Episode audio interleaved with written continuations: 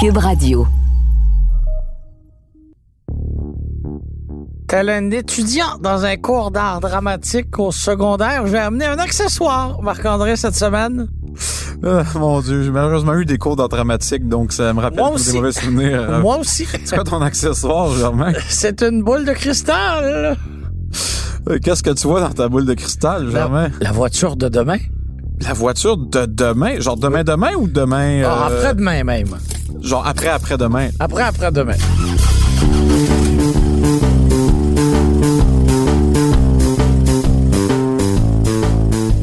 Puis on va faire quoi avec ce boule de cristal-là, donc? Ben, on va voir à quoi ressemble la voiture de demain et on va surtout y aller de nos prédictions et de nos volontés sur ce qu'on veut et ce qu'on ne veut pas dans la voiture de demain. Écoute, c'est si bien dit, je ne vois pas ce que je peux ajouter à part... euh, Est-ce qu'on part? On part! Et on part. Allez!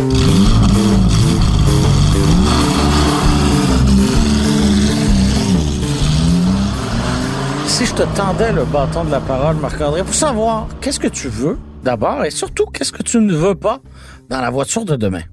Ben, je te dirais que la première chose qu'il faut considérer, c'est que demain, il faut définir c'est quand. Je pense que à moyen terme, c'est-à-dire les cinq prochaines années, on, on sait pas mal de quoi la voiture va avoir l'air, c'est-à-dire Ben oui, parce qu'on nous dévoile toujours des modèles 2024 alors qu'on est en 2020. Exactement. Puis les tendances en ce moment, c'est quoi, Germain? C'est les maudits chars hybrides rechargeables.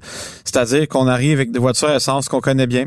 On met un petit moteur électrique qui ajoute jusqu'à 100, 150 chevaux, qui fait baisser la consommation d'essence. Puis on met juste assez de batterie pour avoir droit à un rabais euh, gouvernemental de Ben, 3000 dollars. Cette formule-là me plaît bien, je te dirais, hybride rechargeable, et je pense qu'elle convient à pas mal de consommateurs qui ne sont pas nécessairement prêts à faire le saut vers un véhicule qui serait 100% électrique. Donc, en 2035, Germain, ça va être impossible d'être un gros dinosaure comme tu l'es, là. C'est-à-dire euh, acheter une voiture neuve à essence. Là, dit les voitures. Je n'ai jamais acheté de voiture neuve à essence. euh. Non, mais on pourra plus. Ça va être ça l'occasion. Et comme a dit la dame euh, à LCN quand j'ai fait une chronique là-dessus, euh, faire dire qu'en 2034, je vais faire le plein de voitures à essence. Ah. C'est ça, on va remplir nos garages de Chevrolet Malibu. Oh mon Dieu, je pense même pas qu'il va en rester une dans 200. Fait que s'attendez pas à 2034. C'est un excellent point. Donc, la, voiture demain, euh, on semblerait vraiment qu'elle va être 100% électrique. Là. Fait que je pense que si tu devais me demander à quoi elle va ressembler, la voiture, dans 15 ans, oui, il va encore avoir, à mon avis, quelques hybrides rechargeables, peut-être plus dans les versions sportives des voitures, là, parce que, on va se le dire, c'est le fun des voitures électriques, mais côté performance brute, c'est très difficile d'accoter en ce moment des, des grosses cylindrées, là, comme des V10, des V12, même des V8 euh, avec des gros turbos. Mais en même temps, on arrive à produire des accélérations fulgurantes avec des voitures électriques. Oui, oui, des lignes droites, ça va, là. Mais je parle de, de, de voitures capables, d'exemple, de faire le fameux speed du Nürburgring.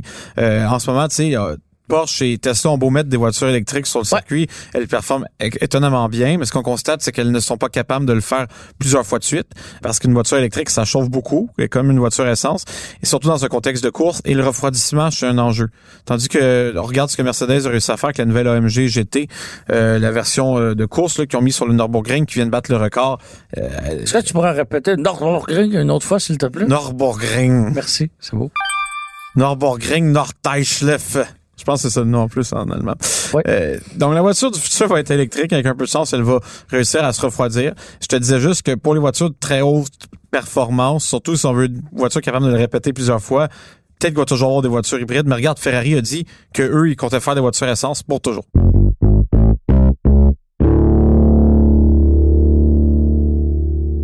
C'est drôle parce que je suis peut-être un peu moins radical dans ma vision du futur Oh, parce oh. que j'ai l'impression et, et, bon ça va peut-être être euh, une période de transition qui va s'étirer plus longtemps qu'on le croit mais j'ai bien l'impression que l'automobile de demain peut-être pas celle d'après-demain mais que celle de demain ben ça va être des voitures à essence des voitures hybrides des voitures hybrides rechargeables des électriques peut-être même des hydrogènes. L'hydrogène, euh, c'est pas tant que... je- pas en grande majorité non non mais ça va être une combinaison de tout ça Mais moi, je vais te le dire. Parce que tout dépendant des besoins des consommateurs Ouais. et des ressources présentes dans chaque pays, Ouais. chaque région, ben ça varie énormément. Moi, tu vois, je vais être honnête avec toi. Ça, c'est une des choses que je ne veux pas voir. C'est un peu ça le thème aussi de la chronique. C'est, Oui, ben, moi, je veux pas voir une, une goutte d'hydrogène nulle part. Je vais t'expliquer pourquoi, OK? vas-y. Parce que peut-être que dans les gros véhicules commerciaux, ça vaut la peine, mais l'hydrogène, ça ne règle absolument aucun problème parce que l'efficacité énergétique de l'hydrogène n'est tout simplement pas là. On dit souvent que la voiture électrique, son plus gros principal problème, nonobstant l'extraction des batteries qui est très polluante, là, c'est la provenance de l'électricité. Ben voilà. On dit, ah, l'hydrogène, c'est pas blabla, mais... Ici, c'est vert, en fait, c'est bleu parce qu'on fait juste euh, détourner des rivières et tuer, et tuer des animaux. Et tuer. Des, des, animaux, puis il y, a plusieurs endroits en Amérique du Nord où ça l'est franchement moins. Ben en fait, ou partout euh, aux États-Unis où ce qu'on roule au charbon ou comme dirait Trump au charbon propre, je sais pas encore ce qu'il voulait dire par là, c'est quoi du clean coal, mais euh, c'est du, euh, du charbon nettoyé au bon ami. Ouais, ça doit être ça, on brûle avec du monsieur net là, ça élimine les, émissions. Tu comprends ce que je veux dire ouais. La voiture électrique, ça peut être polluant dans la mesure où si on roule avec des sources d'énergie polluantes, on n'est pas avancé. Puis là on dit souvent ouais, mais l'hydrogène, le seul déchet chez l'eau, soit, OK? Oui, on prend on met pas d'électricité dans notre batterie. Je te dis les cocos là, pour faire l'hydrogène là, ça pousse pas dans la nature à l'état brut. Il faut la créer. Okay? Et créer de l'hydrogène, ça coûte de l'électricité. Donc, si on calcule en bout de ligne la quantité d'électricité qui est nécessaire pour faire avancer une voiture hydrogène, on est deux fois moins rentable qu'une voiture électrique à proprement parler. Donc, si, euh, je ne sais pas, moi, je roule en Donc, Chine... il n'y a pas de gain. Là. Non, parce que si je roule en Chine avec une voiture à hydrogène ou produire l'électricité, c'est aussi polluant que rouler un véhicule avec un V6. En fait, c'est vrai que Germain que rouler un kilomètre avec une voiture électrique en Chine, c'est l'équivalent de rouler qu'un V6, par exemple, qui fait 10,8 litres au 100 km. Wow. C'est polluant, là. Et produire de l'hydrogène, comme c'est très polluant, si on la produit localement en Chine, ça vaut pas la peine. La seule façon que je verrais l'hydrogène peut-être être efficace énergétiquement, c'est si elle était produite au Québec, mais encore une fois, et exportée. Tu sais, exemple, si on arrive à la... Mais ça, c'est pas à mettre ça dans des petites boîtes non, non, et mettre ça non, sur mais... un paquebot. Eh oui, c'est ça que je te dis. Je pense pas que l'hydrogène, c'est une solution. Peut-être que pour les grosses flottes commerciales qui font, tu sais, genre 100 km, 200 km par jour, Peut-être, mais encore là. Euh... Avec des trajets qui sont euh, réguliers et récurrents. Non, exactement. Puis c'est tellement cher rouler à l'hydrogène. En ce moment, les voitures à l'hydrogène qui roulent, je pense à la Toyota Mirai et compagnie, souvent les quelques clients en Californie et certains marchés qui ont pu le tester se font fournir l'hydrogène, même qui se font faire des pleins à domicile. Mais du moment qu'ils sortent de leur domicile et qu'ils se rendent justement dans d'autres États, je pense que c'est notre compétiteur américain, Mother Trend, qui avait eu justement une Toyota Mirai ou un, ou je sais plus, je pense que c'est un Tucson hydrogène, je suis plus certain là. Il avait été dans un État voisin de la Californie où c'était pas inclus justement, il avait dû payer un plein d'hydrogène, puis ça coûtait encore plus cher que rouler un F150 à essence rouler là. là aïe aïe aïe, il y a, pas d'économie à non, faire. Non, c'est parce qu'il n'y a pas d'infrastructure, Et... tu vas me dire, mais bon. Le réalisateur nous pose une question à tous les deux. Marc-André, il nous demande est-ce qu'il existe une autre source d'alimentation que l'électricité et l'hydrogène dans un avenir lointain? Ça, c'est une très, très bonne question parce que l'hydrogène, il faut comprendre que c'est également une source électrique. Hein? On a un moteur électrique, sauf qu'au lieu d'être alimenté par une batterie, il est alimenté par une réaction chimique qui produit de l'électricité. Une voiture nucléaire, c'est à peu près la même chose. On a une pile nucléaire qui produit de l'électricité, qui fait avancer un moteur électrique. Le futur semble vraiment s'aligner vers la voiture électrique. Cela dit, il y a beaucoup de chercheurs qui font des progrès vers l'essence synthétique, c'est-à-dire une espèce de truc qui remplacerait de l'essence comme on connaît, qui irait dans un moteur qui ferait des explosions, sauf qu'il libérerait pas de CO2, le maudit gaz polluant. Euh, Audi notamment travaillerait sur un type de carburant comme ça. La question c'est de savoir est-ce qu'on peut produire ça en grande quantité sans être plus polluant qu'un, qu'une voiture électrique ou qu'une voiture essence? Si oui, peut-être qu'il y a un bel avenir là. Mais bon. Ah, comment répondre à une question? En en posant une autre? La, la question, en fait, c'est de savoir où, où est-ce que ça va être le plus rentable. Les compagnies capitalistes vont naturellement aller vers ce qui a le plus de sens économiquement. Je pense L'argent mène le monde. L'argent mène le monde et le monde mène l'argent, Germain.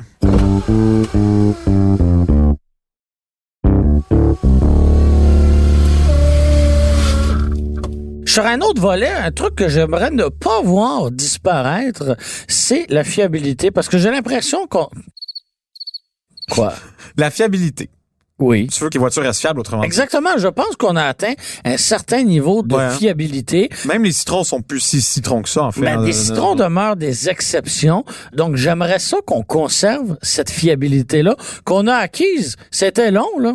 Fait que toi, tu veux qu'en 2035, là, demain, Ouais. les voitures restent fiables. C'est-à-dire que on s'attend Ça continue de raisonnablement. partir en hiver, que les pannes, ben, finalement, soient des exceptions. Que, euh, oui, donc finalement, qu'on puisse se fier à sa voiture comme on le fait aujourd'hui, alors que, ben, si on remonte à l'époque euh, des moteurs à carburateur, ben, c'était pas ce qu'il y avait de plus fiable. Pour te donner une idée, quand j'étais à l'école des hautes études commerciales, là, au HEC, et j'étudiais l'administration, j'avais une Ouais. professeure de sociologie d'entreprise qui était soviétique. Elle était née en URSS, c'était débile, OK?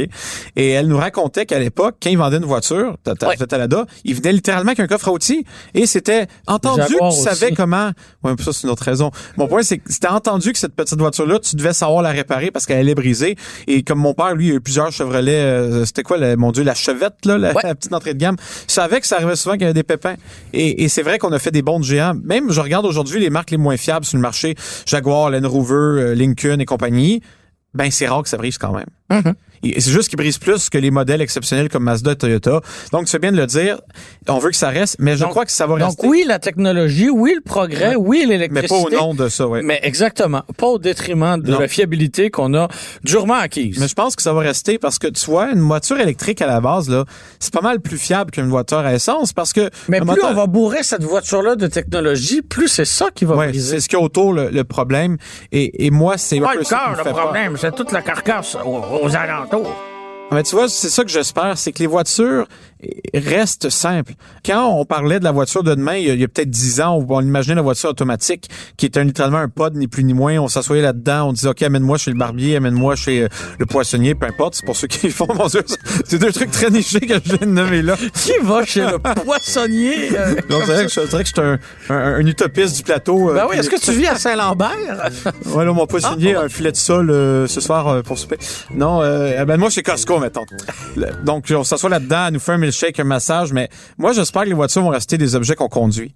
C'est con, là. J'ai vraiment peur de l'avènement de la voiture autonome parce que si un jour on arrive avec une vraie voiture, tu sais, des voitures qui se conduisent vraiment toutes seules, ça me surprendrait pas que pour éviter les accidents, les voitures manuelles, entre guillemets, soient confinées comme le sont les voitures anciennes aujourd'hui aux routes de 80 km heure et moins et que les autoroutes soient réservées à l'élite qui veut pas conduire. Non, j'espère on- qu'on et- par l'autonomie d'une voiture, je crains aussi sa dépossession. Ouais. Donc, est-ce que ça va être un parc automobile qui va appartenir... littéralement, ouais. Qui va? Locatif, comme tu dis. Oui, exactement. qu'on appelle une Donc, voiture, elle vient nous chercher. Personne ne va posséder une voiture, mais va plutôt avoir un abonnement Ouais. ou encore, tu sais, comme le service de transport en commun, ben, on va avoir des voitures euh, communes. Mais ça, ça serait un désastre pour des gens comme ma conjointe qui sont tellement traîneux dans leur voiture. Euh, Quand euh, je pense qu'honnêtement, sans blague, là, puis ça nous écoute, euh, je t'aime mon amour, c'est pas ça le problème. là. Mais tu sais que effectivement, tu sais On beaucoup de choses ton dans le char. Ouais. Elle laisse traîner, tu sais, elle, se elle- déplace avec euh, son bagage, euh, disons.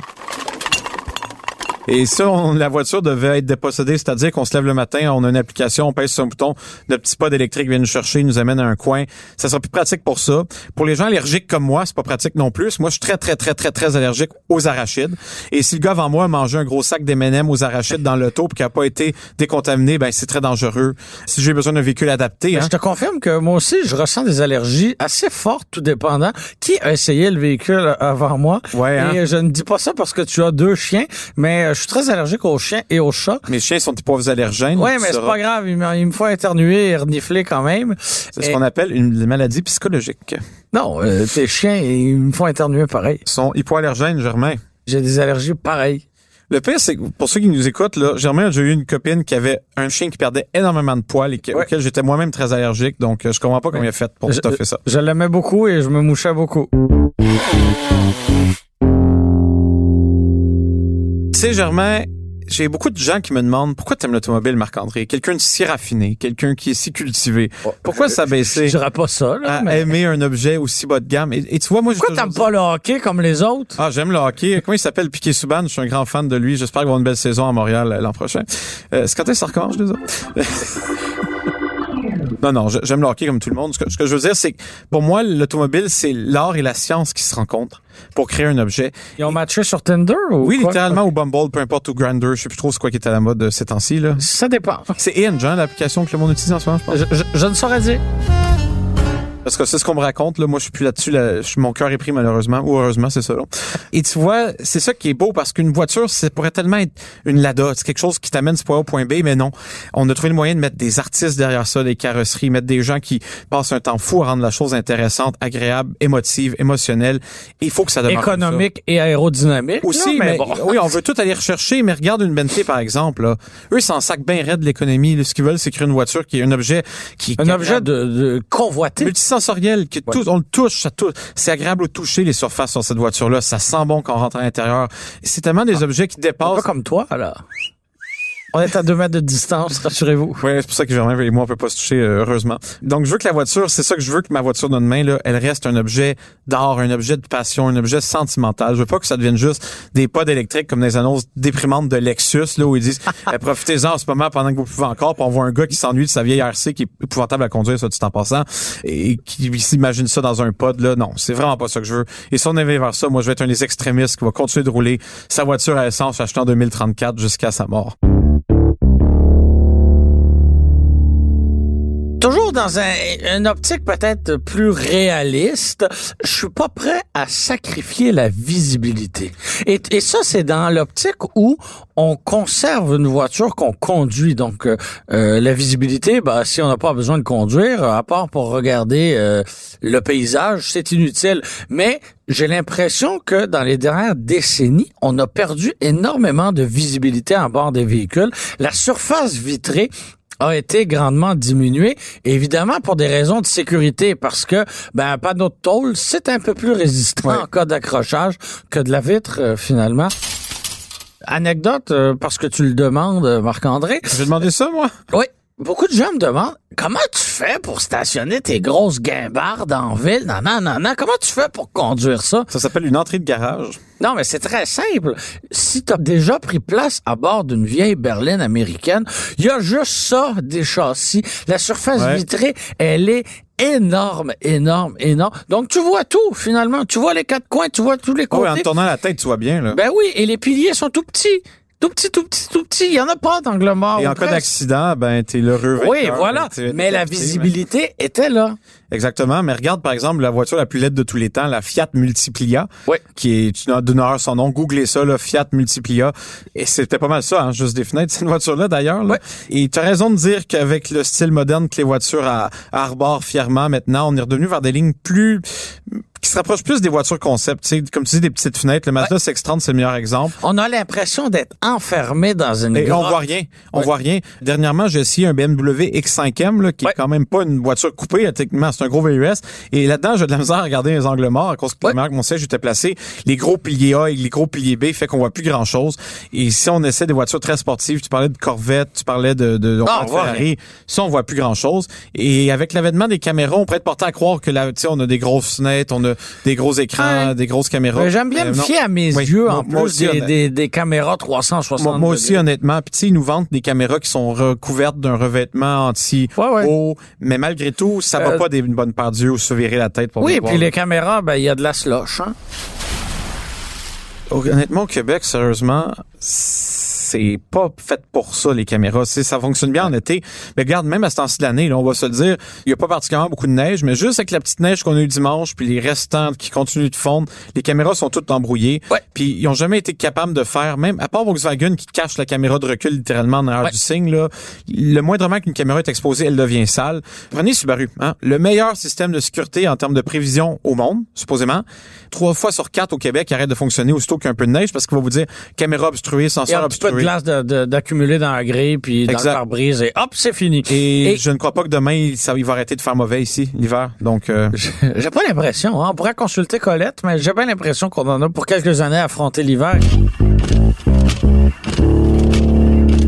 Avec la visibilité vient quoi, Marc-André? Vient l'éclairage. L'éclairage. Et, tout comme avec la, fiabilité, j'ai l'impression qu'on a atteint un certain niveau d'éclairage finalement des phares, au point où on éblouit les autres conducteurs ben sur la route, mais je trouve ça important qu'on voit bien, oui, par les fenêtres, mais aussi qu'on voit bien devant le véhicule grâce au phare et euh, ben, j'ai pas envie que ça ça disparaisse. Tu ris mais non, je ris pas. Dernièrement, j'ai essayé une Acura, puis Acura, je sais pas pourquoi là, leurs phares sont particulièrement forts. Ouais. Chaque fois que je croisais quelqu'un la nuit, il m'envoyait ses hautes, tu sais comme on dit enlève-les, puis je suis comme ben là, je suis pas sur les hautes monsieur, je m'excuse. Ben tu serais contente parce qu'en ce moment, les compagnies allemandes, c'est souvent eux hein, qui amènent le plus de nouvelles technologies d'ailleurs dans leurs véhicules haut de gamme là. Ils travaillent beaucoup sur les phares au laser hein. Ça c'est la mode en Allemagne depuis longtemps, ça commence à arriver ici parce qu'aux États-Unis, on n'était pas friands de ça. C'est des genres de phares intelligents qui sont capables éclairer euh, certaines zones selon ce qu'on fait. Et avec ça, on a une visibilité incroyable. Et tout porte à croire que la voiture de demain, même la Corolla, la Civic ou l'équivalent Mhm. qu'on va avoir, va avoir des phares encore mieux, qui vont être capables de s'adapter aux conditions ambiantes. Donc, Pour- on veut bien voir devant soi, mais on Toujours. veut pas éblouir les autres conducteurs. Non, mais c'est pour ça que si on a un phare qui est Ouais. intelligent, il va être capable, exemple, s'il détecte une lumière au loin, de d'orienter son éclairage plus vers le bas pour pas Mais déjà, éblouir les le- phares, euh, les phares euh, automatiques, c'est un- Oui. les, avec les hautes automatiques, c'est un bon. Euh, Ouais, mais ça, un ça bon existe début. depuis 50 ans. Oui, oui, mais ça fonctionne bien. Ça fonctionne bien, mais Et je comprends pas que tous les véhicules en soient pas dotés. Ben en fait, ça dépend tu vis où là, tu sais les hautes, t'as besoin de ça en région surtout. Nous euh, dans nos belles rues démolies, euh, piétonnisées et villes cyclabilisées. C'est sûr euh, que sur le plateau, besoin, on n'en a pas besoin souvent, là. Non, mais regarde, euh, je pense que avoir un phare qui est capable de s'adapter sans parler de haute ni de basse, qui est capable d'éclairer où ce qu'il y a le besoin. C'est exemple la voiture de tech que je sais pas moi, l'éclairage de rue est pas bon à certains endroits, qui concentre plus l'éclairage dans certaines places. Donc, il s'adapterait en temps réel. Oui, mais Wow. Ça, je crois qu'on le veut, mais en même temps, je le veux pas parce que on parlait de fiabilité tantôt. C'est exactement le genre d'affaire qui c'est cool quand ça marche. Puis la journée que ça marche pas, t'es dans le trouble. Ouais, c'est sûr. C'est comme les clés intelligents, là. Intelligentes, tu sais, les clés à puce, pardon. Ouais. Combien de fois on se fait écrire, Hey, ma voiture a 5 ans, la batterie est morte, ça prend tout pour réussir à partir mon auto, mes portes débarrent plus, blablabla. C'est compliqué, ce genre de gadget-là. Et tu sais, je donnais l'exemple souvent. Tu sais, BMW, comme je te disais, ont des phares au laser, OK? Ouais. Et ces phares-là chauffent beaucoup. OK? Au point où il faut que ces phares-là aient des mécanismes de refroidissement à air, sinon, ça peut causer un problème. J'ai vu une dame, là, chez BMW Laval, en allant chercher un véhicule de presse. Son phare a littéralement fondu parce que le mécanisme de refroidissement fonctionnait pas comme voulu, j'imagine. là. Et il a fondu au point où ça avait endommagé une autre composante. Ça avait pris deux mois que la madame s'est fait dire, là. Ça n'a pas dû coûter cher du tout. Ça risque de coûter cher. Puis la pauvre dame, imagine-toi, elle avait une série 7, très belle voiture. Elle s'est fait dire, ouais, on va avoir besoin de deux mois pour réparer votre voiture. En attendant, on va vous prêter une auto chez Enterprise. Elle a eu une belle Hyundai Sonata pendant deux mois, alors qu'elle avait une belle série 7. euh, en tout cas, mon point, c'est que tu vois quelque chose de haute technologie, on le veut, mais en même temps, on veut Et que on ça dit à l'oreille que sa sonata, elle, n'a pas brisé. La Sonata d'Enterprise, euh, je sais pas dans quel état elle était, mais effectivement, c'est assez solide. là. Donc, on veut des belles technologies, mais on veut des technologies qui fonctionnent. On veut pas des technologies qui fonctionnent pas. Je pense que je ne pourrais mieux résumer. Merci de nous avoir endurés. C'était Marc-André Gauthier et moi-même, Germain Goyer à l'animation. C'était Philippe Séguin à la réalisation, au montage et à la musique. C'était une production Cube Radio. Radio.